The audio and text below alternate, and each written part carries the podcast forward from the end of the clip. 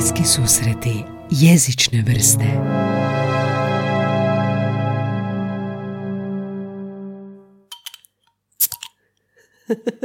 Odličan zvuk za početak. Početak uvoda. Sviđa mi se. Da, a, ljudi doniraju za kavice, znaš, pa ovoga da čuju za šta su donirali. Da. Dobrodošli u Bliske susrete jezične vrste u sto devedeset petu epizodu, još malo dvjesto. Anja, jesi se veseliš dvjesetoj epizodi? Veselim se, jer čujem da ćemo je zajedno snimati. Zajedno ćemo snimati, da. Ako još budeš u podcastu, ćemo snimiti nešto što onako će biti retrospektiva. Najvažniji događaj. Pokušat ću, u stvari neću reći, neću spoilati. Nemoj spoilati. Ali ovoga, veselim se da će uskoro biti dvjesto. Ali nije to ni lako zapravo do dvjesto doći, sad još četiri pet epizoda snimiti, ali da, dvjesto, dvjesto epizoda. Bio nam je rođendan a, nedavno, a, u epizodi Jezična ekonomija, mm-hmm. ekonomičnost, pa smo proslavili. Puno toga slavimo ove Puno godine. Puno toga slavimo, nije izašao nas, naš prilog još, ali nadamo se u ovom tjednu na ha er te u, pa gledajte nas u Kod nas doma, ako vas zanima.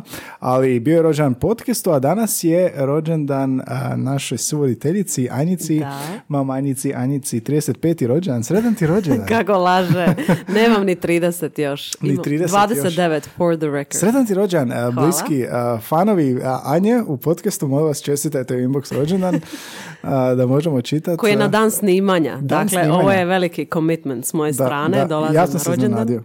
Jedna obična doći. Srijeda i dolazim na snimanje i onda se sjetim da nije, mi je rođendan. Nije obična srijeda kad je snimanje, a tvoj rođendan je isto tad se poklopilo, pa eto. Tako je.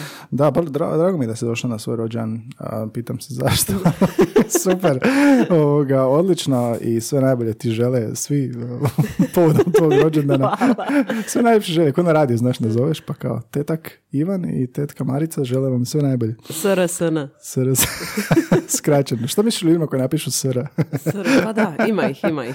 Nego, a dobrodošli natrag u prvi hrvatski jezični podcast svakog ponedjeljka na vašim kanalima Spotify, Apple, Google i sličnima i inima.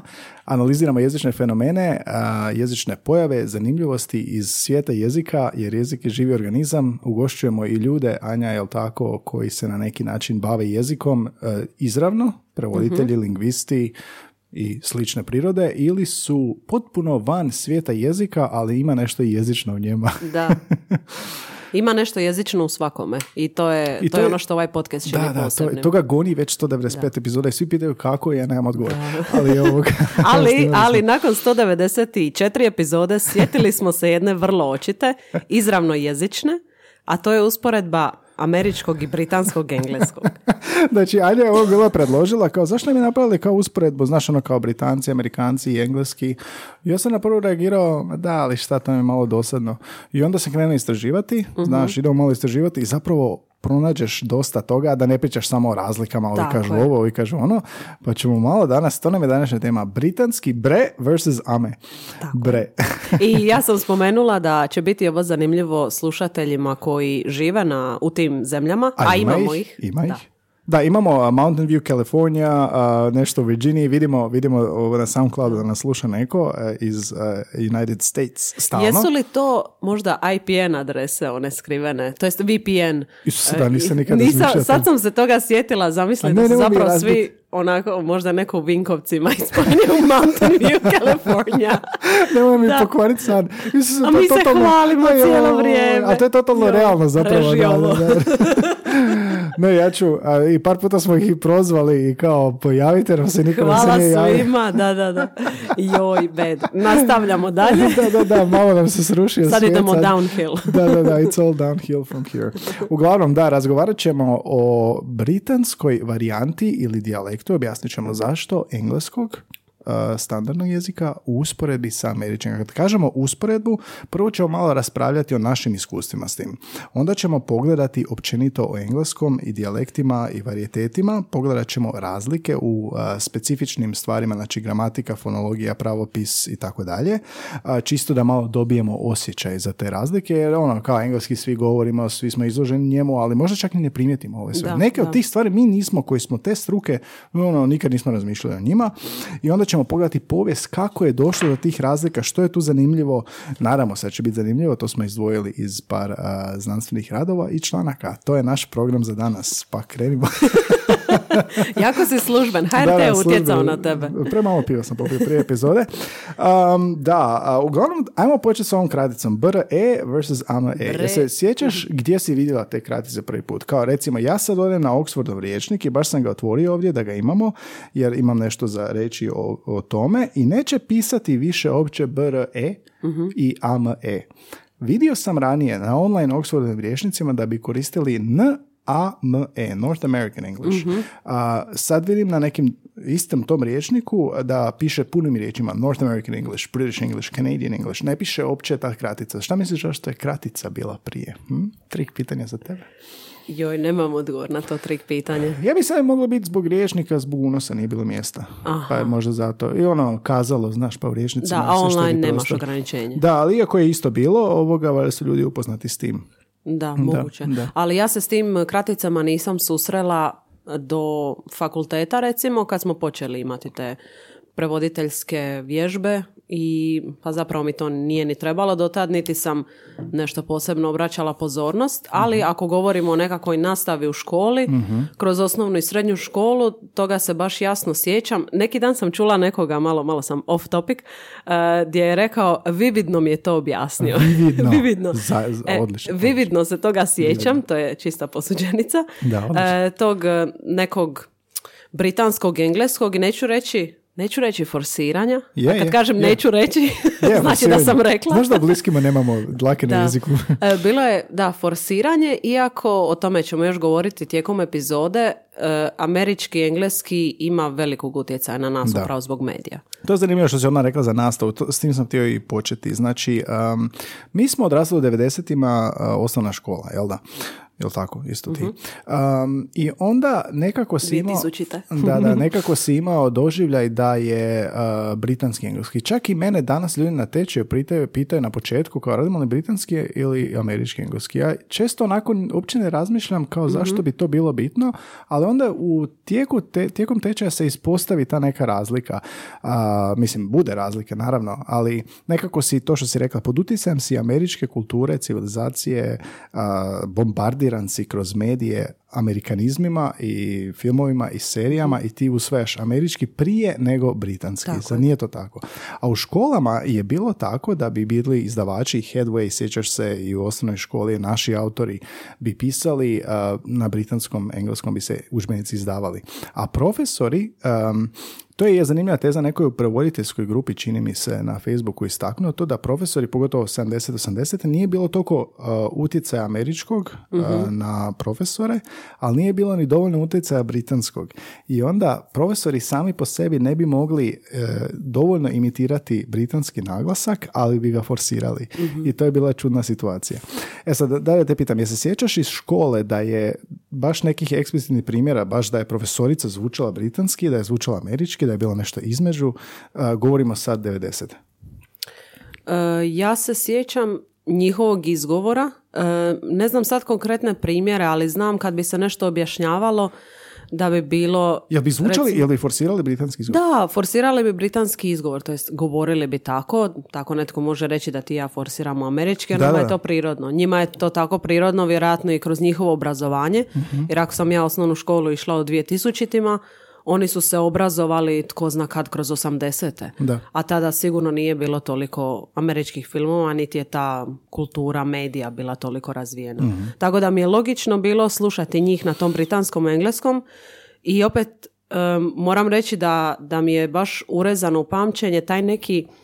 Uh, recimo strah od uh, devijacije od jel? tog britanskog, tada... Pa tada, je li bilo, je li bila... bilo ako ak bi ti govorila više američki? Pa ne bi, ne bi, ali uh, sjećam se da, da bi nas tu i tamo ispravljali oko izgovora. Ma nemoj. Da, ne sjećam se baš točnih primjera, ali znam da je bilo, aha, ovo je točnije od onog drugog. I to je, to je zapravo, da, to je zapravo ostavi možda krivi trag na nekome i kroz obrazovanje Svakako. i život shvatiš da to ne mora biti tako, mm-hmm. ali se baš sjećam tog nekog osjećaja kao aha, moram govoriti pravilno, moram pisati pravilno i doći ćemo i do tih primjera kako da. se color piše i sve ovo ostalo drugo. Da, i to je ono pravilno, nepravilno. I sad, uh, Time Machine do danas, uh, imam studente i već neko vrijeme radim na faksu i ovoga, uzmimo ovako, uzmimo da imam trideset studenata. Jedan ili ni jedan će govoriti britanskim naglaskom. Vrlo, mm-hmm. vrlo rijetko koji. I znam da kad se dogodi to, da mi je vrlo neobičajno, okay. vrlo lijepo uh, čuti malo razlike, ali uh, postoji određeni razlog iza toga, nije čisti utjecaj, jel da, to je utjecaj nekog drugog dosta, mm-hmm. ne toliko medija. Ali ovoga, svi smo danas, svi moji studenti, svi moji polaznici su, a, vidi se da su pod utjecajem Ameri- američkog, američkog engleskog i da tako izgovaraju riječi, da tako i pišu riječi.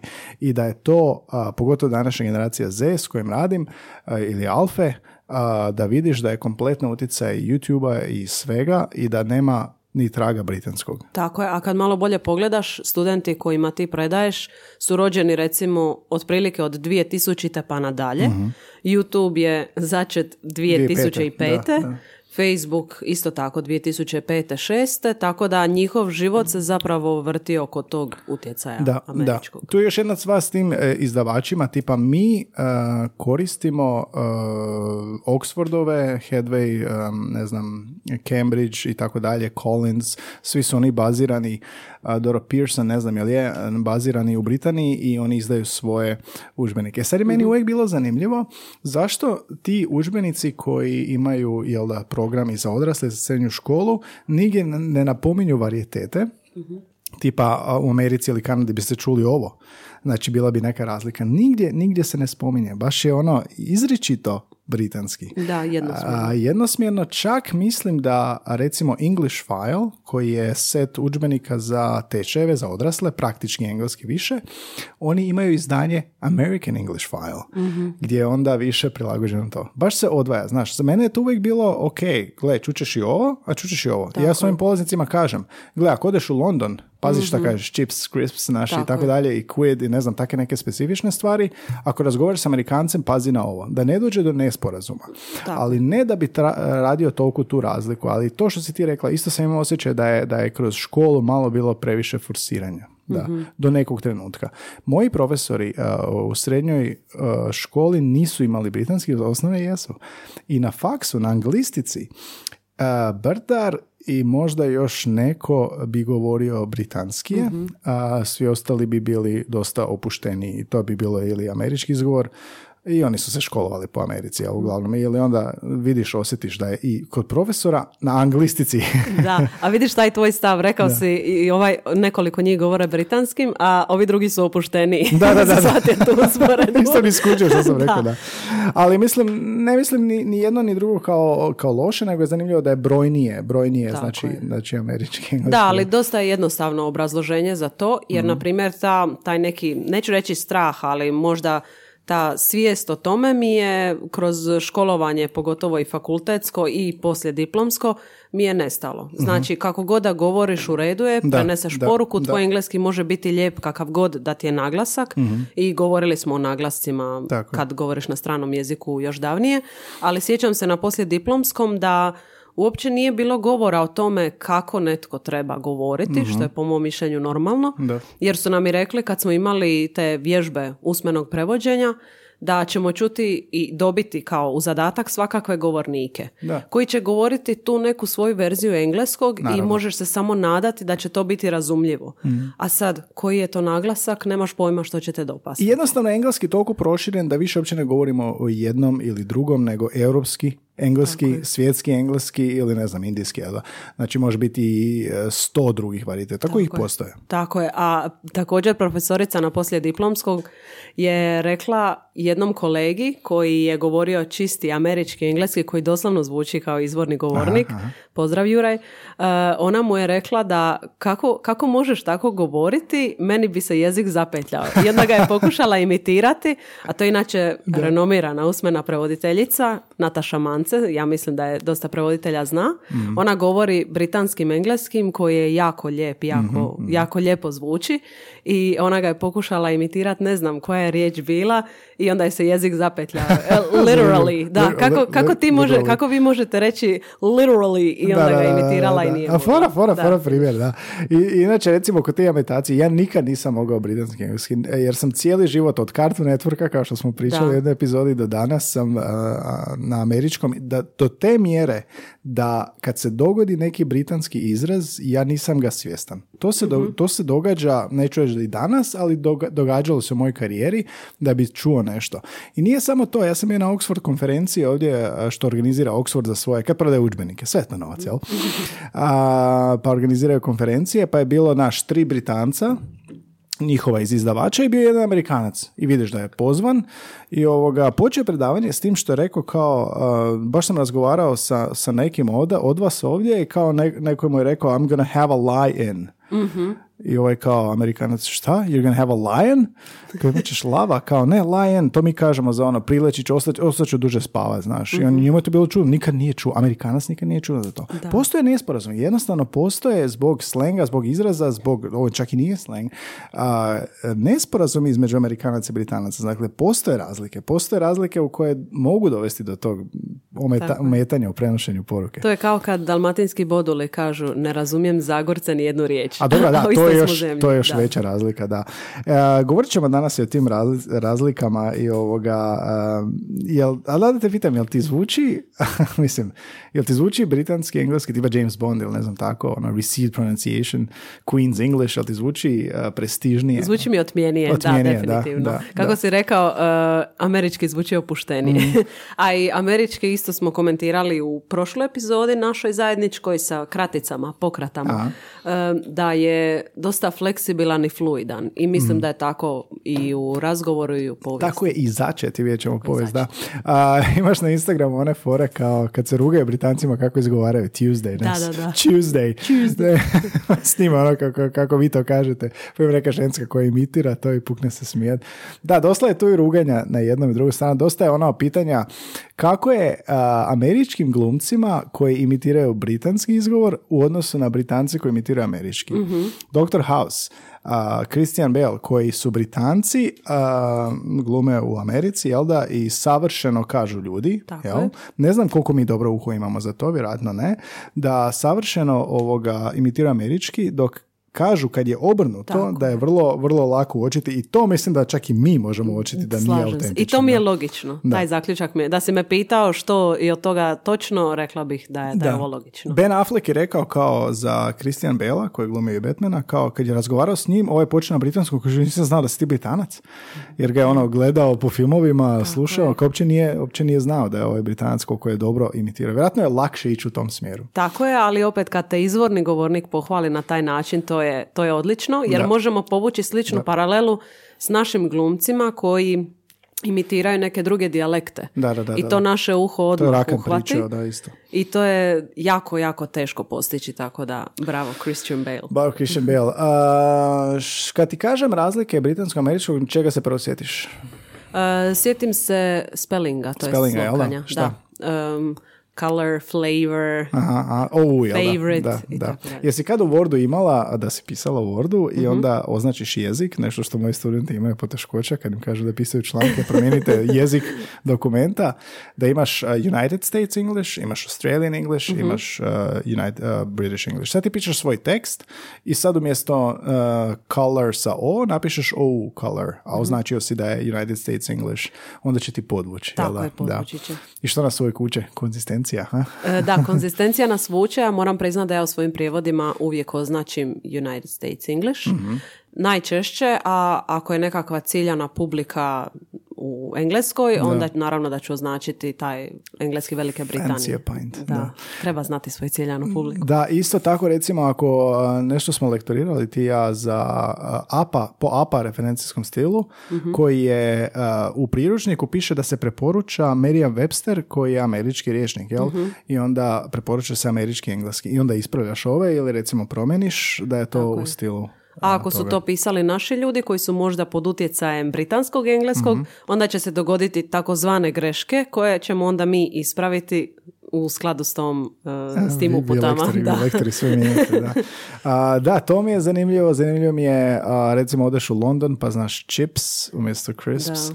Meni je uvijek bilo fora kad bi Kako bi se ja osjećao u Londonu kad bi sa svojim relativno američkim naglaskom govorio, ne znam, fudbal i tako dalje, a svi oko mene, znaš, govore, kad bi išli na tekmu, svi govore britanski, onda mi zvučim si lažno. Da. Jer govorimo američkom, zapravo bi trebao reći soccer, znaš, da. Pa me prebiju palicama tamo, ali ovoga, baš je neobično taj neki osjećaj, ono, da.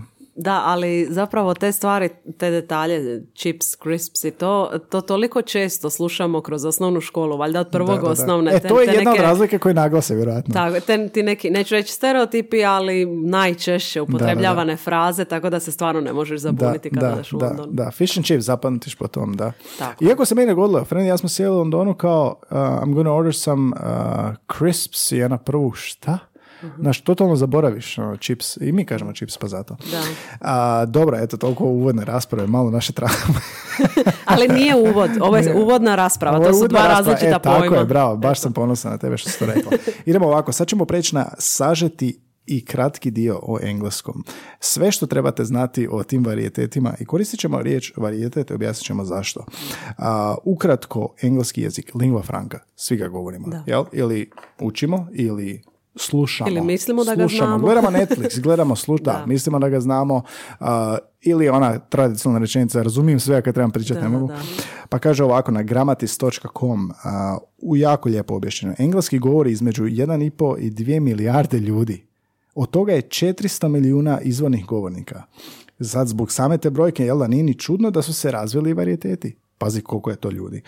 Uh, koristimo varijetete, zapravo koristimo dijalekt. Tako ga nazivaju, dijalekt. Da je američki je dijalekt. E sad tu postoji isto, ono, znaš, nismo mi dijalekt. To je ali političko dobro. pitanje. Da, političko pitanje.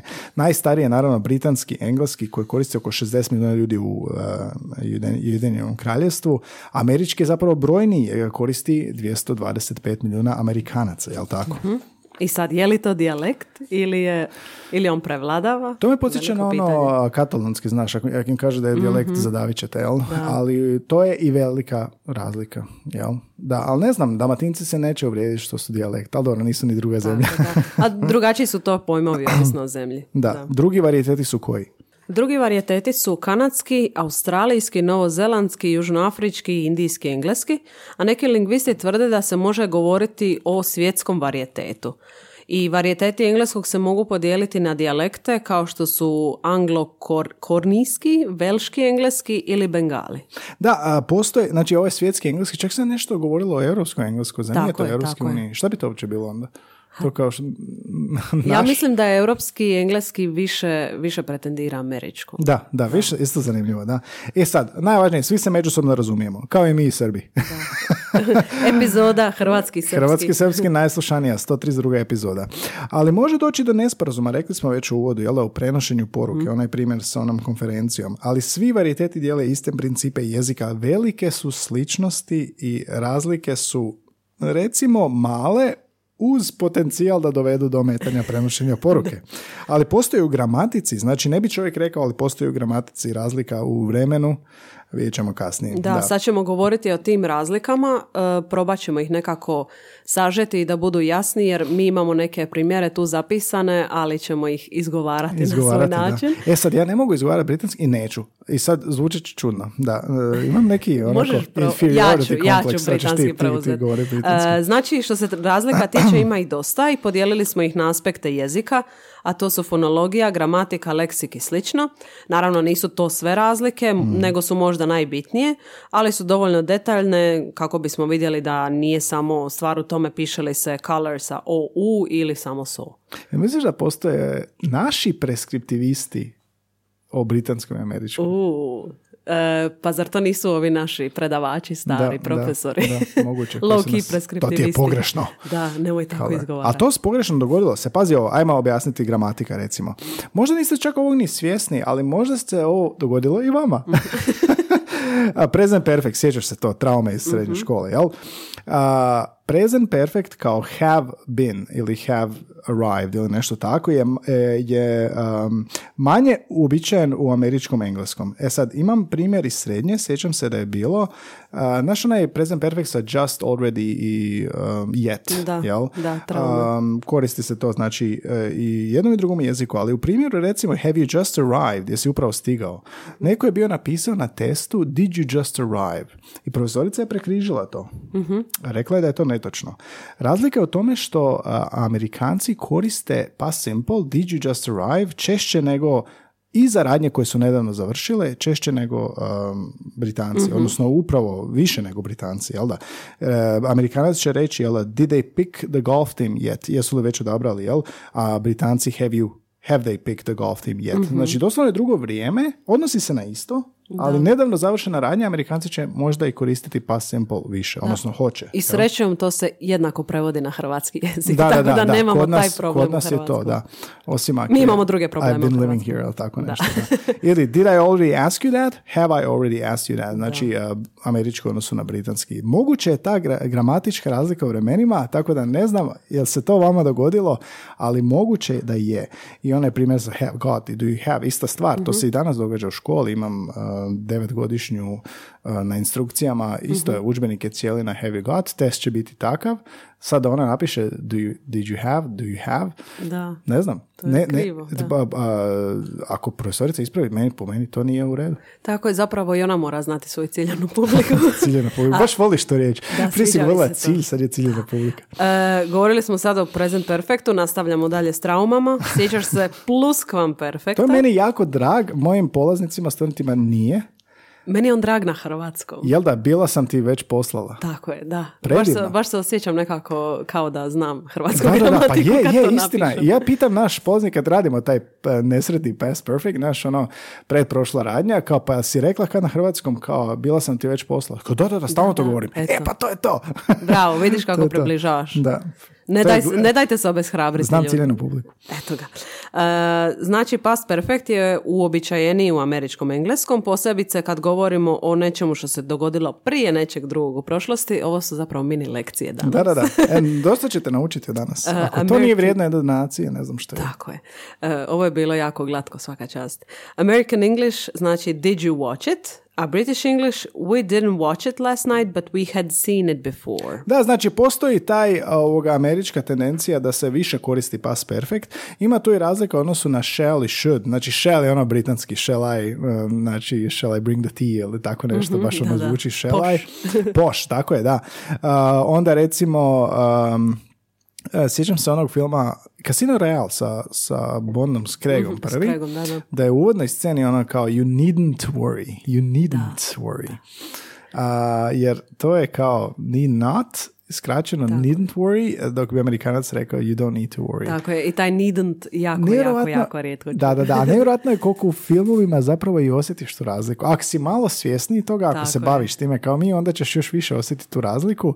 Ako si svjestan ovoga gramatike malo, ako te zanimaju jezici, uočit ćeš sigurno, čak tako i da se je. Ne baviš jezikom. Da, super su mi ove analize, jer sam se sjetila naše epizode sa Nitom Čeko, mm-hmm. i ona dok gleda filmove, gleda ih na drugačiji način opet od nas. Da, da, da. I onda smo i to rekli, mi na primjer gledamo titlove i to kako stvari zvuče, aha. a ona gleda scenografiju, kako se scene mijenjaju, glumce, razvoj glumaca, tako da, da svatko od nas ima neku profesionalnu deformaciju. Da. E, da. Dobar zaključak, perspektivu. Profesionalne deformacije traume. A onda ona razlika I've gotten, uh, I've gotten lazy, znači mm-hmm. Amerikanci s tim N. Možda da ga razlikuju od prošlog oblika u odnosu na I have got, britanski. Taj gotten, onda dreamed, dreamt. Mm-hmm. Dreamt, da, da, da. Iako mi dreamt bolje zvuči, da, onako... Ali to je britanski, da. To je britanski. Da, da, sad ću sebe uhvatiti kako sam nedosljedan. A in it? E, da, da, in it. In it. In it. In it. Uh, šta piše? No? It's a bit rude to put that knife in my chest. In it. In it. e, e, ovo sad je bitno. Dva glagola koja izražavaju posesivnost, to jest posjedovanje, da. To have i have got. To je ta Am- razlika, da. Tako je. Amerikanci će reći do you have any friends, a britanski uobičajenije have you got any friends. Have you got, Britanci više preferiraju. Navodno, ja sam to jednom bio istraživao da postoji određena lingvistička razlika, ali ovoga, razna su čak i objašnjenja. Nije mi to baš da mi ono kao u svakodnevnom govoru da dolazi do izražaja, mm-hmm. ali isto je ovo što mi na instrukcijama have you got, have you got. Mm-hmm. I ovoga, zanimljivo je bilo, radim s njom, naš u školi rade kao have you got, have you got. I onda sam počeo s njom do you have, do you have i automatski se prilagodila na to. Nije, mm-hmm. znaš, ubacivala got zato što je imala do you have. Tako da, ono, mislim da spužvasti mozak lakše može taj dvojni varijetet prihvatiti. Mislim da bi trebali u školama jedno i drugo. Ja se slažem s time, ali onda dolazi do problema ako se ona navikne na ovo tvoje tijekom tečaja i onda u, na fakultetu ili u školi. Pa šta onda? Treba je priznat. Profesor ju ne može ispraviti. Ne može ispraviti. Da, ne da trebaju pravi. biti malo, malo eto vidimo da je u gramatici oslobođeni. Da, da, oslobođeni. Isto kao i hrvatski-srpski. Tako je. Ili standard, standard, nesretni, standardni purizam. Sam se proteže u svaku epizodu ili forsiramo. A, dobro, gramatika s jedne strane, s druge strane pravopis. Ne moramo čak ni sve primjere koje smo prirodno pročitati, ali zanimljivo je a, uočiti taj O U razlika na samo O. Color versus color. Isto se govore, jel da? Znači, color sa O U napisano ili armor, O U R i armor i tako dalje. Ali uh, zanimljiva je ova druga. Uh, analyze. Kako mm-hmm. pišeš analyze? Ize um, ili ise? Ize. Ize, najčešće američki. Fantasize, uh, idolize. Znači, taj sufiks is, e, mm-hmm. uh, je britanski, jel da? Da? I to imamo zanimljivu priču oko toga. Da uopće zapravo nije britanski. Ali dobro, vidjet ćemo kasnije, mm-hmm. da. Ili udvostručavanje slova L. To je ono kad ti podvuče, kad se da. glagoli konjugiraju, tako je. I onda to može nekog neiskusnog čak izbuniti. Jer, na primjer, traveled se može pisati s jednim ili s dva L. Tako je. E, na britanskom, u britanskom engleskom pišemo s dva L, da. A u američkom s jednim. Jel koristiš Grammarly? Da, koristim. Grammarly je super, pravopisni alat, je. besplatna verzija. Američki. Je dosta dobra. Uh, ne, možeš prebaciti na engleski, na britanski. Kod mene je na američkom. Aha, nisam pa, znala da mogu prebaciti. Isto, kod mene da. isto, ali to sam ti joj reći. Ti ako napišeš uh, riječ uh, automatski je na američkom ili mm-hmm. američki alat, ako napišeš britansku varijantu, podvući će i reći će non-American variant. Mm-hmm. Tako da, da. Inače, super alat, tipa može se dodati kao Chrome ekstenzija i provjerava mailove, pravopis, stil, gramatiku, okay. Grammarly, gdje god pišete zapravo. Da, da, tako da, da naš savjet, evo, mi ga, stručnjaci ga koristimo. Da, ja sam se čak stručnici. i pretplatila na onu... Jesi? Uh, upgradeala jesi sam se. Jesi primijetila ovoga da je nešto uh, bolje? Je, možeš birati onaj ton, uh-huh. register. Jel ima uh, smisla, tipa kao, jel te ispravci ti imaju smisla? E, imaju, prijedlozi. ali ovisi, ovisi do koje ti mjere trebaju. Da, najčešće je dovoljno ne, ne ono da ti, da ti da nekakav prijedlog osnovni. Aha, aha. Da, ono kad ti povuče kao ovo ću ti reći šta ti ne valja ako platiš verziju. Da. Ili ovo kao treba više clarity, kao budi malo jasniji u izražavanju. Da, najbolje okay, ono, Grammarly, da, sorry. Da, kad ti ono podvucu, s, podvuku so as to, pa ti kaže samo tu stavi. Da, šta da, trošiš da, riječi. Šta trošiš riječi. Da, pusti me da se izražavam preskriptivistični ali, alat. Super, super alat, super alat, preporučamo. Meni je omiljena razlika u pravopisu je A E u odnosu na E, tipa leukemia, K A E-mia, britanska verzija, okay. ili pediatrics, P A E, uh-huh. diatrics. To mi je, a sad kad smo se pripremili pa znamo, da je više iz latinskog i oni su si ostavljali više britanski tako u standardizaciji je. latinske korijene a, riječi, pa su ostavili taj A E, a pediatrics e, američki cilja jednostavnost. Cilja je. kako je u izgovoru, tako ćemo i pisati. I meni se sviđa jedna i druga varijanta. Logična mi je ova britanska koja je preuzeta iz latinskog mm-hmm. i zvuči nekako, mm-hmm. ne znam, uzvišenije recimo. A ovaj, ovo skraćivanje, izbacivanje možda nekih nepotrebnih slova u američkom također podržavam, ima smisla. Jel ideš u city centre ili city center? Kako se ovo uopće zove original? Jel city center... Uh, jel, jel opće ja mislim to? Da je sa R završeno. R, a viš, Amerikanci da, smo. Da, a zato što je da. shopping mall, znaš, to je više kao, taj mall, fora, shopping to je više naše, da, da. to je više američko, da. Shopping center. Znači, centre, center, jel da, uh, meter, uh, ista stvar, isto se izgovara, um, ima ono razlika u glagolima, isto što smo rekli, license. Sad sam se sjetio da koristim Oxfordova izdanja, Uh, vocabulary news, to je onako za samostan rad ili učionici koji uvijek naglašavaju da u Americi se piše ovako, u mm-hmm. uh, Engleskoj ovako. Tako da, viš, kad se, kad se pređe ta srednja škola, onda tako je... je. Onda su opcije malo otvorenije. Da, opcije da. Otvorenije. I tako treba biti kroz cijelo školovanje. Da. A ne da se prisjećamo trauma. trauma da. A vidiš, a ne, istina je ta isto trauma. Da, naša profesorica nikad osnovno nije forsirala nešto, ali čuo bi tu razliku. Jel bila je ona svjesna da smo mi pod utjecajem satelitske televizije da. I Cartoon Networka. Uh, I tako, postoje razlika u pravopisu. Dakle, E N S license, odnosno E N S E, Um, postoje O G, odnosno uh, O G, jel, katalogue, odnosno na katalog američki, mm-hmm. već dobijate dojam da je puno jednostavnije. Ima da. razlog za to, ima razlog za to, doćemo do njega, stay tuned. A, uh, što leksika. se leksika tiče, to je super.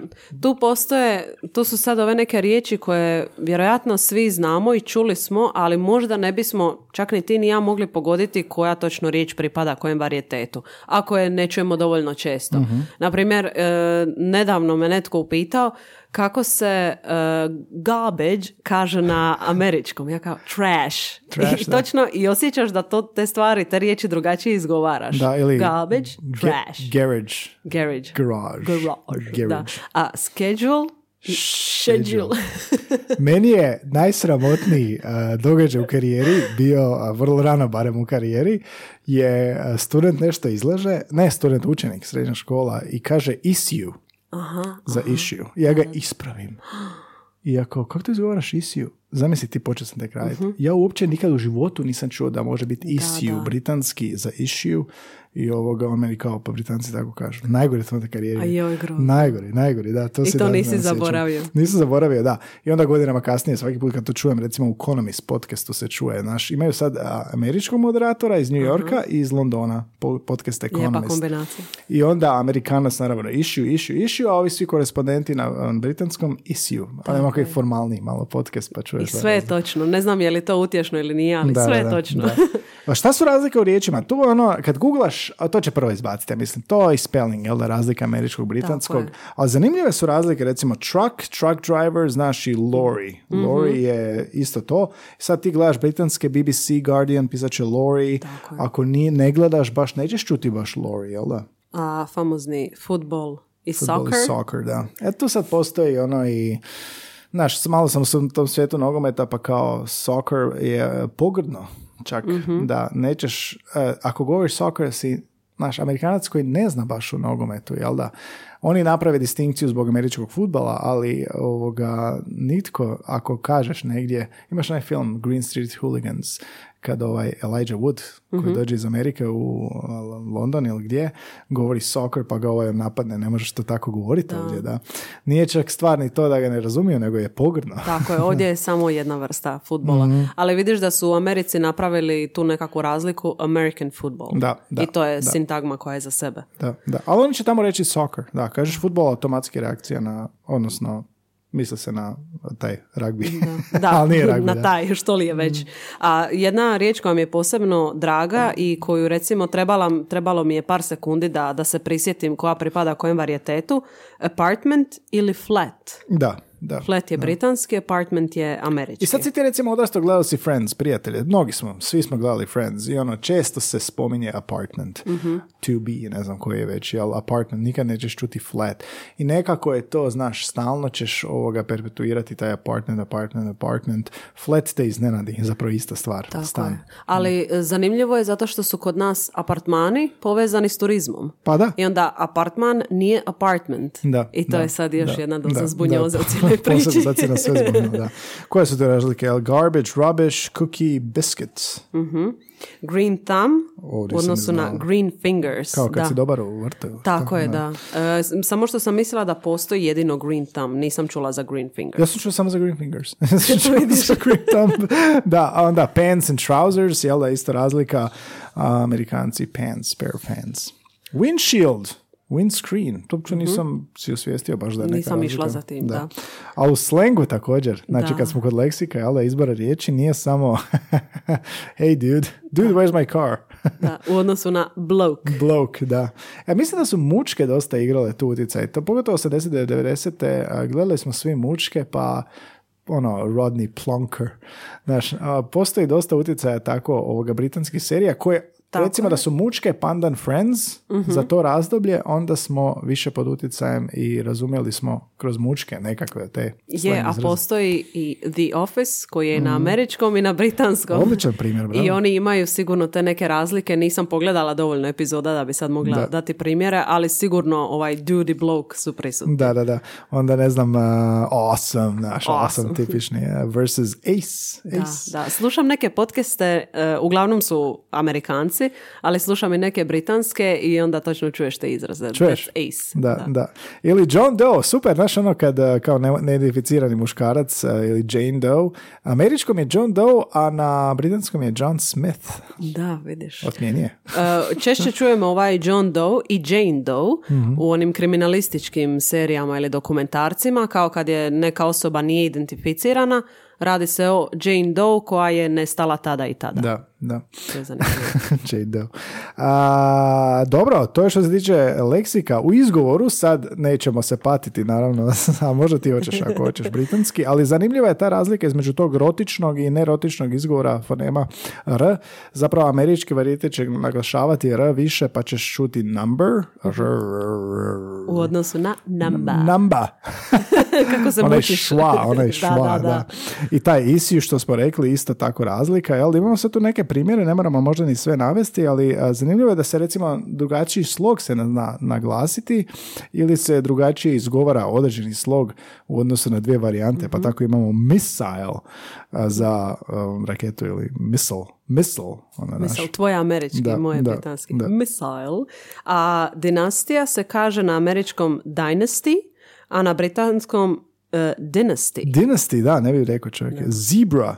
Zebra. Preskočio si svoj primjer. Baboon. To sam namjerno da me, da me ubaciš, da, baboon. Baboon. Da, uglavnom, i recimo figure, figure, year, imaš ta neki j u tome, da. Jel je you isto tako više, dok je britanski figure. Figure. Figure. Figure. Da. Ja, a ne znam, sloth? Sloth i sloth. Koja je razlika? Da, da, da, ne, ne znam baš. Ali schedule ima razliku. A, za ne? Da. Famozni schedule. Schedule. Sviš je to neobično zapravo da kad ono um, zbunite, možda kad čuješ, čak i ako ne učiš jedno i drugo, možete zbuniti. Na trenutak te zaustavi. Tako je. Na trenutak te zaustavi. Kao, zar nije schedule? Možda neko misli da krivo izgovara. Jedna jako popularna riječ zadnjih godina, možda čak i desetljeća, niša, kao poslovna niša. Niš ili nič? Nič, čula sam, Sara? Čula sam obje da, varijante. Ja nisam. Da. Bravo, i to me zbunjuje zato što čujem ponekad Amerikance da govore nič, a ja sam živjela u uvjerenju da je to britanski. Sad sam zbunjena jer možda e, nije. E pa mergeju se sve tako, više o tome, doćemo da. do povijesti, a sad ćemo doći do povijesti. Uglavnom, ovo što su nam rekli uvijek uh, i kod pisanja u srednjoj školi, budi konzistentan. Tako znači, je. Ako se držiš leksika, držiš se jednog pravopisa, leksika, gramatike, probaj biti konzistentan. Jer mislim da to onom istreniranom oku možda smeta kad vidi da, da šalta iz variteta. Da se miješa, da. Valjda kod ono da na matinskom kažeš kaj si, kaj si reka. To tako, nitko tako nikad bi, nije napisao. Da, da, da, tako bi to vjerojatno ispalo kad bi miksao jedno i drugo. Da. Zato nam govore ono konzistenciju. E sad, kako je do toga svega došlo?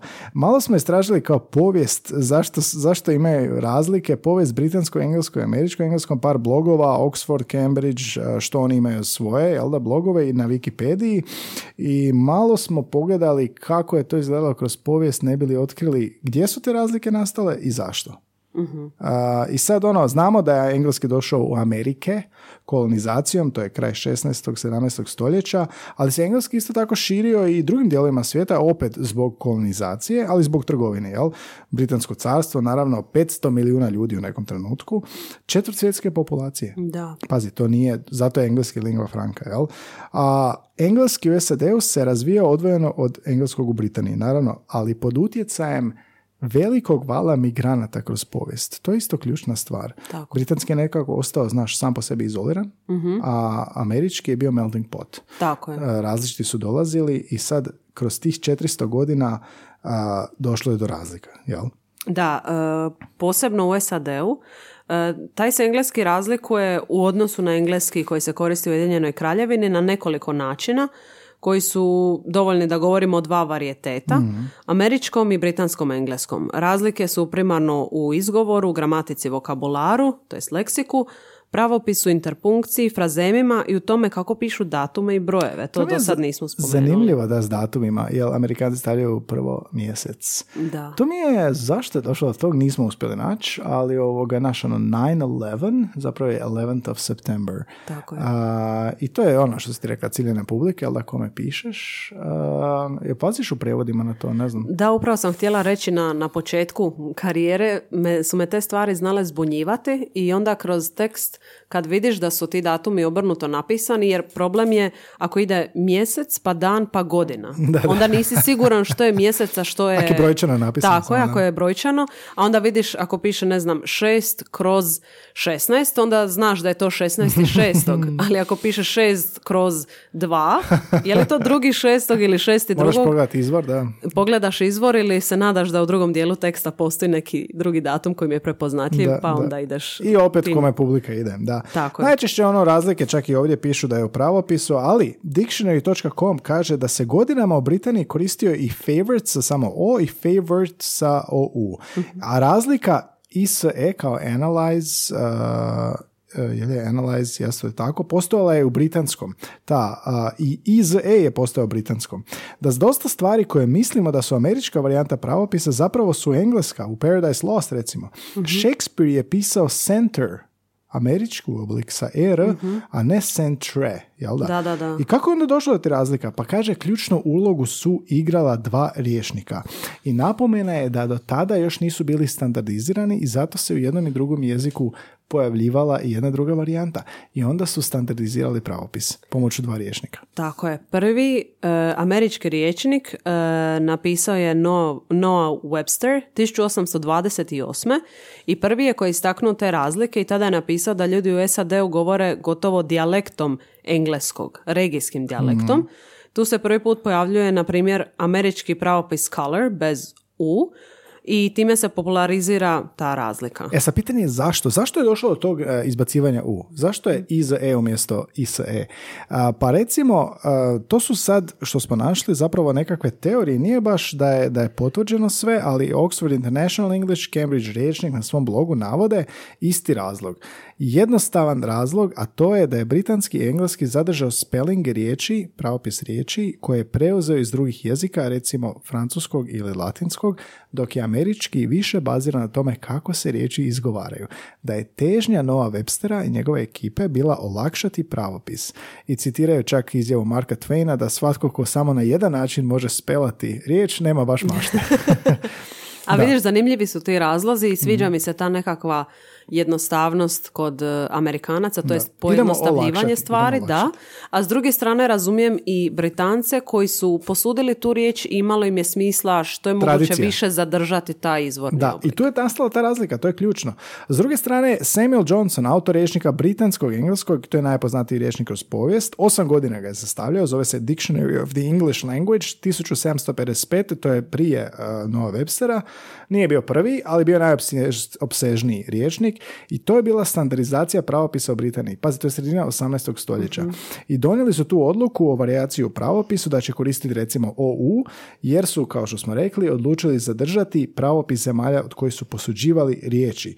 Francuski imaju veliki utjecaj na, znamo, da, pogotovo da. Pravni sustav, pa honor sa O U, uh, theater i tako dalje. Da, i ovo bi vjerojatno frankofoni mogli potvrditi koliko se riječi slovka na taj način da. U francuskom. Da.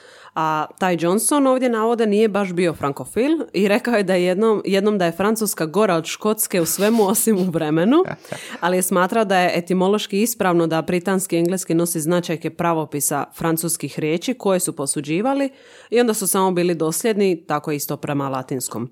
I prema njegovom radu, to je zahvaljujući njegovom radu, cementirao se taj O U R i taj re kao na primjeru center. Center, da. A s druge strane, kao što smo rekli, Noah Webster, autor standardnog američkog engleskog rječnika, imao je u vidu reformu. Reformu mm. engleskog.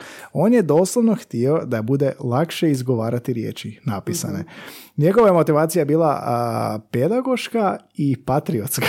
Tako navode ovdje, da. Ako ga učini lakšim od britanske varijante, ujedinit će mladu zemlju. A, pod broj jedan, a pod broj dva, odvojit će od Britanaca. Jel? Znači, to je bila politička isto odluka i stvaranje nekog se, separacijskog identiteta. Da, vidiš, zanimljivo. A sad jedno potpitanje, je li se njegovo prezime izgovara Webster ili Webster? Webster. Pa on ga vjerojatno izgovara ovako, da. Da, a, da ali čak je htio toliko olakšati da je predlagao glupe prijedloge. Mislim, sad su to glupi. Pazi, ono, super primjer. Recimo Machine, znamo kako se piše. M-A-C-H-I-N-E. On je pre, pre, iz, pre, predlagao je da se izgovara machine, da se piše machine kao što se izgovara M-A-S-H-E-N i laugh, smijati se, L-A-F, ko po vuku. L-A-F, da. Da, odnosno E bi bilo ja, po vuku. Znači umjesto laugh, L-A-U-H, da se piše L-A-F. Kako se izgovara, tako da se čita. To je bio njegov predlog i dosta toga nije prošlo, jel da? Uh, ali ovo recimo sa re, jel, center, mi, er. Mm-hmm. R, jel? Pa umjesto britanskog, zašto ne bi jednostavno pisali kako izgovaramo? I to je bila da. njegova vodilja. No. I ono što smo rekli za riječ analyze sa uh, Y-S-E ili Y-Z-E, taj I-Z-E, sufiks, američki nikad nije zapravo ni nestao iz britanskog varijeteta. da, da. I zanimljivo je da iako većina medija, a mediji su nositelji standarda, mm. u Britaniji se koriste sufiksom I S E, no Oxford University Press pod leksičkim unosom u rječniku za I S E navodi da nema razloga zašto ne bismo slijedili francuski pravopis i pisali sufiks I S E. Da, uglavnom fascinantna je taj blog, ovoga, fascinantna priča o globalnom razvijenju engleskog i o tim razlikama, ali ta povijest mi je bila zanimljiva. Mi smo imali kao povijest engleskog jezika i puno fascinantnih stvari na faksu o tome, ali ne sjećam se ovog, ne sjećam se ovog kad spominjali. Da, ni ja, a sve je logično. Da. Jedna Zna... i druga struja. Aha, struja, niska i visoka struja. A sad ti odluči koja je koja. Zanimljiv je i članak B B C-a koji tvrdi da su Amerikanci očuvali britanski engleski. Pazi ovo. Amerikanci danas izgovaraju neke riječi kao što je to radio Shakespeare, teorija. Dakle, više nego današnji Britanci. Više nego kao što danas izgovaraju britanski engleski. Ali da ih čuješ sada, oni bi se osjećali kod kuće da su u Britaniji u osamnaestom stoljeću. Mm-hmm. Znači, došljaci u S A D-u, sedamnaesto stoljeće, došli su s određenim govorom. Jel? Mm-hmm.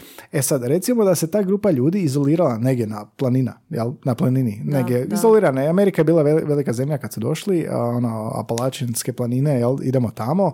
A teorije postoje i pro, provodili su istraživanja da neki Amerikanci govore engleskim onim naglaskom i onim načinom kako se govorilo u sedamnaestom stoljeću, naravno uz neke evolucije, ali um, istina zapravo nije tako jednostavna, jel da? Da, govorilo, govorili smo o rotičkom R, na primjer card, water ili card i water, water. Mm-hmm. I čini se da su Britanci u šesnaestom stoljeću izgovarali taj R više kao današnji Amerikanci. Dobro, šesnaesto stoljeće je bilo davno. Dobro, da. M- uh, Marisa Brooks je istraživala jezične varijacije i kaže da se nerotičko R nije još proširilo kad su oni došli u Ameriku. Aha. Odnosno, ti migranti su bili iz dijelova britanskog ostrva gdje se još meko R nije upotrebljavalo. I mijenjanje rotičkog u nerotičko R počelo je taman negdje u isto vrijeme. Da, viš zanimljivo. Isto vrijeme kad se ovi separiraju je zapravo počela ta reforma. Odlično. Da. I recimo ona path i path. Znaš, ta razlika, jel da? Da, na prvo se čini da postoje regije u S A D-u gdje se to primijeti. Recimo u Virginiji ima neki dio gdje imaju jasni drugačiji naglasak od svih drugih u Americi i to na Apalačkim planinama, kao što smo rekli, u Sjevernoj Kaliforniji. Možda imamo neke slušatelje koji su spojeni na taj V P N. Da, da, da. U Virginiji. Da, i taj lingvist iz članka Michael Montgomery je rekao da turistička zajednica Sjeverne Karoline, gdje su Apalači, izdala je pamflet engleski kraljice Elizabete prve. Čak je bio, znaš, čak stvaraju turizam od toga, od te njihove jedinstvenosti kako govore, da zapravo zadrže taj neki uh, imigrantski, onaj davni identitet i dalje izgovaraju još kako ga su izgovarali. Ima je klik za biznis. Da, da. E sad, kako je danas? Um, Amerikanizacija koja nas pogađa, ko reka bolest, bolest da. Da, da, da. Uh, pod utjecajem nisu ni Britanci imuni na to. Znaš, i oni su pod utjecajem Netflixa i svega i ono, i logično je očekivati da zapravo u Britaniji se isto širi amerikanizam. I naravno, puristi se bune protiv toga i to imaš članke na netu, možete potražiti, ali ono, a, i, ovo što smo mi pronašli je iz Guardiana dvije tisuće sedamnaeste. Govori zapravo o brzini koju se američki engleski širi unutar Ujedinjenog kraljevstva. Istraživanje petnaest milijuna digitalnih knjiga između tisuću osamstote i dvije tisuće desete i trideset milijuna tweetova koji su koristili u istraživanju. Gledali su, koristili se više američka ili britanska varijanta i rezultati su što? Rezultati, dakle, u zapadnoj Europi, na primjer Pariz, Madrid, Amsterdam, Berlin i slično, američki engleski tamo ima veći utjecaj na engleski od britanskog u pogledu vokabulara. Mm-hmm. S druge strane, u Africi, Australiji i na Novom Zelandu britanski prevladava, pa govore na primjer sweets umjesto candy. Što bi značilo da kolonije a, više održavaju britanski. Tako je, zadržali su to. Da, nego Amerika, najveća kolonija koja je separirala se i razvila svoj jezik. Da. Vidiš? Ovo je jedna iznenađujuća politička epizoda. Da. A, što a, sve, se tiče... a sve su naše je, sve postaje, zapravo. Da. Što se tiče izbora riječi, u većini Europe preferira se američki engleski, kao i pravopis, to smo rekli, i čak i Britanci kažu rubber umjesto elastic band, iako neće reći mustaš. Mustaš. Mustaš. To mi je, to, to, to mi je samo primjer. Da. Tu, tu riječ voliš na svakom varijetetu. Da, da, da. Sad imaju tamo u članku i grafikone gdje se vidi da ono, što se tiče pravopisa, posebice nakon pada Berlinskog zida i nakon hladnog rata kreće dominacija S A D-a kao jedine tada svjetske ono vele sile i to se odražava na jezik. S druge strane, ovi tweetovi jel, pokazuju kako raste američki vokabular i pravopis u broju korisnika, dok britanski pravopis i leksik stagnira recimo na Twitteru, ali ono, ista stvar je, Twitter su mlađi ljudi. Jel, I ne tako samo da... to, nego je puno više govornika američkog, engleskog i izvornih govornika i ovih nas posuđenih u Twitter, odnosu misliš? Na općenito, općenito na internetu, da, općenito, u medijima. Da, da. Tako da je logičan ovaj rezultat. I zanimljivo je, jel može biti suprotan smjer? Sad smo rekli u ovom smjeru kako utječe amerikanski, ali je li moguće da britanski engleski osvaja Ameriku? Šta misliš? Hmm? Pa, u neku ruku da. Sjeti se recimo, uh, spomenuli smo ovaj glumce. Da. Uh, imaš često da angažiraju britanskog glumca. Nije to samo James Bond, znaš, imaju britanski zvuči kao što zeka poš, otmijenije, mm-hmm. i popularno je zaposliti britanskog glumca i da iz nekog razloga koristi britanski, osim doktor House Elda koji je prilagodio, ali sve češće čuješ zapravo britanski. Imaš talk show hostove, da. John Oliver, James Corden, Britanci mm-hmm. u late nightu, dvojica. Tako je. Uh, Postoji glasina, ovaj New York Times članak kao je Is British English Conquering America? Um, koji kaže da postoji glasina da ako Britanci dođu u S A D samo na temelju naglaska dobit će povećanje od I Q-a za petnaest. Zbog britanizma, jel kao ona, naš poš, ili zvuči da si educiraniji, da si kao malo pametniji, da, da. Zbog toga. Ne ali znam, ovo što znam, mi analiziramo... Mislim i oni tako vjerojatno vide, nemam pojma. Da, pa moguće, da, jer oni govore o tome i, i James Corden, za njega sam sigurna jer sam gledala neke epizode uh, Late Night Showa, za Johna Olivera nisam sigurna, ali oni isto znaju analizirati te varijetete ja? unutar svojih emisija. Šta je James Corden imao? Uh, imaju kao nekakve igre ili zanimljive priloge ili aha, tako nešto aha. i onda je to... Posebno zanimljivo zato što je on Britanac koji je došao u Ameriku da. i u Americi ima taj svoj show, tu, tu da, emisiju. Da, da. I onda publika njegova, vjerojatno publika uživo su pretežito Amerikanci. Pa i ovo što ga gledaju. I onda on to kroz svoj humor nekako objašnjava, tako da ne analiziramo samo mi jezik. Da, možda, možda pita kao glumce, dovede ove glumce, pa kao šta znači bloke ili ne znam da, nešto. Da, kao što da. misliš. Da, da, da, što misliš. Ko, ko, ko da Srbi... Uh, dovedu svoje, naš u talk show, da. ko što je Kesić naš, pa pita šta je izazor. Tako je, da, ali svi se međusobno razumiju, ali da. je fora vidjeti te razlike. I kaže ovdje u članku da Amerikanci preuzimaju recimo brilliant ili bloody, mm-hmm. naš, da. ovoga, da sve više ima Britanaca u medijima, da to nazivaju Anglo creep. Mm-hmm. Anglo creep, da je postao tik zapravo, jel? Uh, Harry Potter je preveden na američki i engleski, si znala to? To nisam znala, da. I zapravo uh, postoji tendencija da se približi, jel da? Pa onda recimo uh, navode da je i stvar velikih gradova, znaš, New York, ve- mm-hmm. velika većina ljudi gravitira A, velikim gradovima Boston, Washington i tako dalje, što bi značilo istočna obala, ali što se ide više prema zapadu, veća je udaljenost od tih britanizama, da. što na neki način ima i smisla kad pogledaš povijesti, kolonije, sve. Znači, ako da. će biti već a, britanizama koji će iz fore ili iz te industrije biti zabavniji ili poš, bit će na istočnoj obali. Tako je, da, a dobro, nije geografija jedini primjer koji, koji trebamo mm. uzeti u obzir, zato što imamo ovo izolirano, na primjer Australija, Novi Zeland, to su britanske kolonije, mm-hmm. a geografski su jako udaljene da. od Velike Britanije. Tako mm-hmm. da za sve postoji objašnjenje, iako ne mora na prvu biti, biti očito. Politički su Amerikanci Politički, odlučili, da. pa vidimo po Noah Websteru, odlučili su standardizirati i odvojiti se. Patriotski eh, odvajanje, odvajanje. Da. Da. Isto kao što su naši nacionalisti od srpskog se odvojili. da, da. Pošteno i nepošteno, da. A s druge strane, Britanci će reći da puno amerikanizama ulazi u Englesku, jel da? I oni su pod utjecajem televizije i glazbe, doslovno čuju više američki nego britanski, jel? Da, da. Ako ovoga uzmemo globalno, globalnu industriju mm-hmm. u obzir, da. I zanimljiv je zaključak da ono, Amerikanci će uzeti britanske izraze i stvoriti neke nijanse. Kreativniji su, slobodniji su oko toga. Sad zvuči koji da ih branim, jel? Ali Britanci će govoriti fries za pomfri. Čak u ovom članku stoji da kao fries će reći mm-hmm. za tipa u McDonald'su, kao fries with that, znaš, ono... Ali McDonald's je američka franšiza, tako da, da i to treba i to. uzeti da, u obzir. Da. Ali recimo kao fries su oni industrijski, tako, a ono, chips su, kao fish and chips, oni deblji, da, deblji da, su malo, da, ta razlika. Zanimljivo, koliko si od ovog znala? E, znala sam većinu stvari, mm-hmm. ali ovo što se tiče povijesti, nisam, nisam znala toliko, toliko tih detalja i koliko je to zapravo sve logično i da. naravno politički uvjetovano, kao naravno. i većina tih Jezik stvari u jeziku. Jezik je politika uvijek, da. da. E, I zanimljivo mi je zato što uvijek saznaš nešto novo, čak i nekakav pojam, informaciju, a mi smo zapravo u tome, mi se bavimo time. Da. Meni najfascinantnija ova standardizacija Webstera i Samuel Johnsona, znači da se tim rječnicima standardizirao pravopis i da je Noah Webster doslovno rekao, gle, šta nam je lakše. Da, da, ajmo idemo, se, idemo se malo odvojiti, idemo da. se malo odvojiti, a da su Britanci više zadržavali etimološki, a od kog su preuzeli, idemo zadržati to.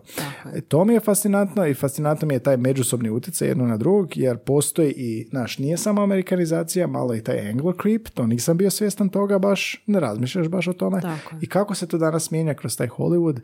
I ono, a, britanski glumac je bolji za bolji, mm-hmm. pod navodnicima. Atraktivniji za čuti njegov naglasak u filmu. Zato ih imaš po filmovima. Da. Isto ono, britanski ne mijenjaju. Tako da, to je fascinantno. Tako je, i oni igraju nekako druge, druge vrste likova u serijama i filmovima. Ne da. znam jesi to primijetio. Neće neki Britanac biti, ne znam... neki običan radnik u, u nekoj firmi, mm-hmm. nego će biti nekakav direktor koji dolazi mm-hmm. iz Velike Britanije i on je jako poznat, njega se svi boje i onda on dođe sa tim svojim stavom i naglaskom i oni to baš nekako perpetuiraju. Da, a jesi gledala Chernobyl? Seriju na H B O. Jesam, jesam. A, snimana je na engleskom, jel da, mm-hmm. američka je produkcija, a i govore engleskim koji je sa ukrajinskim naglaskom. Da, da. To mi je bilo fascinantno, mislim, mora tako biti. A, ali pazi trening za glumce da ukrajinskim naglaskom govore engleski mm-hmm. ili kao ruski ili što već, istreniraju ih za to. Kakva je to zapravo zanimljiv jezični fenomen, znaš, e, to nije, nisu oni govorili, ti ljudi koji one ekraniziraju nisu govorili engleski, pa su ovi kao engleski približili ukrajinskim. Moram priznati da mi je taj element te serije bio malo neobičan, jer e, ja sam u prvoj da. epizodi sam pomislila da ovo je neobično, ne znam baš je li mi sjeda, serija je bila super da. i naravno navikneš se nakon prve epizode, ali na prvu mi je to bilo malo čudno. I najzanimljivije kod toga je kako izgovaraju imena naš Timoščuk, baš onako lijepo kako mm-hmm, ukrajinski mm-hmm. iz, bi izgovarali, a ono engleski je drugo, vidi se da su doslovno naučili, su fino su naučili izgovor e, jednog i drugog, da kad govaraju iz imena, naš ne bi rekli Zagreb, nego mm-hmm. Zagreb. A, to je baš zanimljiva ista pojava. Vidiš, sad ću reći možda nešto kontroverzno, ali generalno sam za opciju angažiranja glumaca izvornih govornika tog jezika ili dijalekta mm-hmm. ili varijeteta, jer samim time to bude, ne znam, zvuči malo vjerodostojnije da. sve to skupa, jer svi smo mi nekako sve više istrenirani da to čujemo, čak i mi koji nismo izvorni govornici engleskog, a pogotovo ako govorimo o našim serijama i kad čuješ nekakvog kajkavca da, da, da imitira Dalmatinca, što smo mm. isto vidjeli, to odmah prepoznaš. Naša profesorica američke drame, Sanja Nikčević, je rekla, kao pitali smo je zašto Šerbeđija glumi uvijek Ruse. Mm-hmm. Kao, a, zašto ne glumi Hrvata? I njen odgovor je bio, to ti je isto kao da zaposliš pijanca da glumi pijanca. I mi onako cijelo vrijeme razmišljamo o tom kako nam to ima i nema smisla. Da, isto da. malo, malo sam zbunjena. Imamo onaj gif u glavi, da, znaš, kao, koji kalkulira. Da, kalkulira, da, onako, ali kao gluma, znaš, gluma dolazi do izražaja. Tako da, vjerojatno je zbog tog razloga i ovo sa Černobilom. To mi je fascinantno i ovoga, ne znam jesi pročitala ono kako smo u vrhu Europe po engleskom. Da, da, vidjela sam tu informaciju. Šta misliš zašto je to? Pa... Mislim, uvijek se nekako vraćamo. Tako je, uvijek se nekako vraćamo na taj utjecaj medija i naravno od, od sve ranije dobi ti i ja smo bili pod utjecajem toga, tvoji studenti pogotovo, i nekako jednako čujemo taj, sad možda je to malo, malo far-fetched, malo mm-hmm. na klimavim nogama, ali možda jednako čujemo i taj američki, odnosno taj nek, neki varijetet engleskog kao i svoj materinji jezik. Da. Ako upijamo razno razni sadržaj na tom jeziku kroz jedan dio dana, mm. drugi dio dana govoriš svoj materinji jezik, ti si, tvoj mozak je stalno pod utjecajem raznih da, odražaja. Da, i zato je bitno slušati, izložiti se jeziku. Tako. Meni je kod mojih studenata, pogotovo sad recimo zadnjih deset godina, ti možeš reći da uopće nema onog nekakvog, ne sada je to loše, ali onog istočnoevropljanskog, da osjetiš da smo mm-hmm. mi slavenskog naglaska, mm-hmm. nego sve ljepše, mislim ljepše, autentičniji je onaj američki ili ak ćeš od britanski, ak se pojavi, da je onako baš se vidi ta izloženost, tako da to je ključna stvar ako učite jezik, ako želite poboljšati engleski, samo se izložite što više autentičnom materijalu, pasivno, ako možete razgovarati još bolje, ali a, slušajući jezik, a, fokusirajte se samo, slušajte pasivno, gledajte serije, slušajte podcaste i upit ćete taj ton i zvučit ćete kao moji studenti. I moji polaznici kad dođu ne, ne zvuče ruski, znaš, to su baš iznimke. Ono. Da, to nije, ovo nije reklama. Iako smo, da, da, da. Iako smo imali ono epizodu kao naglasak nije bitan i zaista nije bitan, ali sad govorimo o tome kako je utjecao na nas tuđi naglasak, kako Tako. je utjecao na nas dijalekt. I moram reći, znači, ako niste u prilici govoriti, razgovarati s nekim, možete čitati neki tekst na glas. To sam ja neki da, dan radila. Možda. Jer sam se uhvatila u, u mislima da nisam dugo govorila da, da. taj engleski, što je jako Samo neobično. Prevodiš, sjediš u svoje četiri zira. Jer se njima prevodiš. Bavim svaki dan, ali na drugi način da. I onda na glas čitam tu, tu knjigu koju čitam na englesku. Da, da, da, da, da. Zapravo to je laž zato što tada uh, kćer spava, ali neke druge, šapčeš, neke šapčeš. druge stvari. Da, šapčeš. Šapčeš neku WhatsApp poruku. Da. To sam ja ovoga isto govorio ono polaznicima, snimajte se kao, čućeš sam svoje greške. I mi kad smo snimali podcast, čuješ sam svoje greške i onda u početku da. radiš na njima, kasnije više ne. Tako je. Kad ti se suvoditelj ruga i tako dalje. Da. E, danas nije bilo nešto posebno. Dobro, zanimljivo ovaj pregled, nije, nije loše, sviđa mi se. Da, ne znam, sigurno vi slušatelji ste izloženi engleskom, a, vjerojatno ste i ovoga, u jeziku, zato nas i slušate, mm-hmm. pa sigurno imate neko mišljenje ili nekakav komentar na nešto što smo rekli, možda nešto što ste pročitali, čuli, a, možda nam javite, ha? Šta Tako každa, je, da. Ja mislim nešto. Da većina ljudi, barem ovi s kojima sam ja u kontaktu i prijatelji i poznanici, na poslu imaju nekakav doticaj s engleskim, mm-hmm. u većoj ili manjoj mjeri, i svi se njime služe na neki način i mislim da tu pretežito je u pitanju američki engleski. Da, da. To je, to je jednostavno pogotovo glo- recimo globalno. I T ili tako neke da, struke koje da, su. Da, pogotovo, da. globalno tako. I onda recimo da trebaš upute za nešto, znaš, odeš na YouTube, najčešće ćeš naći i američkog tako koji je. ti objašnjava to.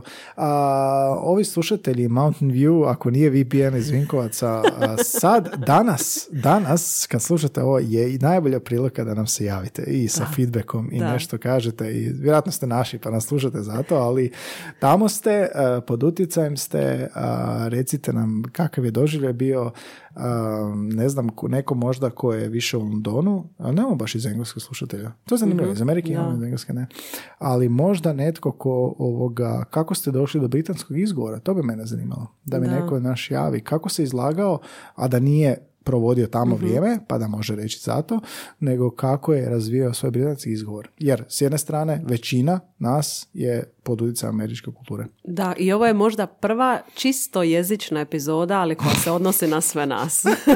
Čisto jezična, ali je engleski lingua baš franca. Baš ono usko, usko jezična lingua epizoda. Franca. Da. Uglavnom zanimljivo, da, zanimljivo da smo amerikanizirani. Da. Satelitska te ve um, je prvi korak vjerojatno bio, onda YouTube, digitalne tehnologije, TikTok i sve danas. Da. Tako je, da. Amerikanci u malom. Svakako nam se javite, nadamo se da ste nešto naučili u ovoj epizodi, da. Jer mi svakako jesmo. To je super, pripremaš epizodu, naučiš nešto, da. A u tome si da. Kao da. Ne, to je nama fascinantno, da. I nastavite nas slušati, podržavati na bilo koje načine, porukom, kavicom na buymeacoffee dot com, kosa crta bsjv. Ako vam se sviđa što radimo, već sto devedeset petu epizodu. Da, nestrpljivo čekamo dvjestotu. dvjestotu, da, izdržite bar da dvjestotu. Ako bude nagrade, baš ono kavica, recimo pedeset kavica za dvjesto, to bi bilo tako pošteno. Je, da. Da. A, inače, na Linktr dot ee smo, tamo možete pronaći medijske članke o nama, um, linktr dot ee, koja se crta bliski susreti, link je u opisu epizode, a, sve o našem podcastu i najnovije epizode i platforme mm. i sve to. Gdje smo na društvenim mrežama? I tamo smo, jel? Na Facebooku, Twitteru, Instagramu, mm-hmm. a... Uh, u sljedećoj epizodi, dakle koja izlazi nakon ove, možete nam javiti svoje dojmove o našem prilogu na H R T-u. Naš da, mali veliki konačno, podcast. Ako konačno izađe ako prilog. Izađemo, da. Da, a, to i ovoga na svim platformama smo, ne znam, da slušate, pretplatite nam se, javite nam se, a, dajte neke komentare, a, bit će nam drago čuti, uvijek nam je drago čuti kad nam se neko javi, da. Jer ono, znaš, vidiš samo brojke, ne znaš ništa o ljudima, a, kakvi su dojmovi, kakav je feedback, molim vas, molim vas, javite nam se i to je to za na koji god da ste V P N spojeni uvoda, da. Nam se, ali dugački outro kompenzirao si. da, da, da, dugački outro kompenzirali smo smo, dobro, slažem se, dijelimo krivnju. sto devedeset peta epizoda, iduće je sto devedeset šesta, ne bi vjerovao čovjek. A, svakog ponedjeljka u vaše notifikacije stiže bliski susreti na Spotify i na drugim kanalima. Anja, sretan ti rođendan, mamanjice, prasice. Hvala, nastavljamo se slušati i gnjaviti gnjaviti idući tjedan. Ajde, bok. Šta kažeš, a? a bolje nego što sam mislila. Ja, evo, je nego što sam mislila. Jesi ti meni poprivala epizodu? Ovo je brza bila nešto.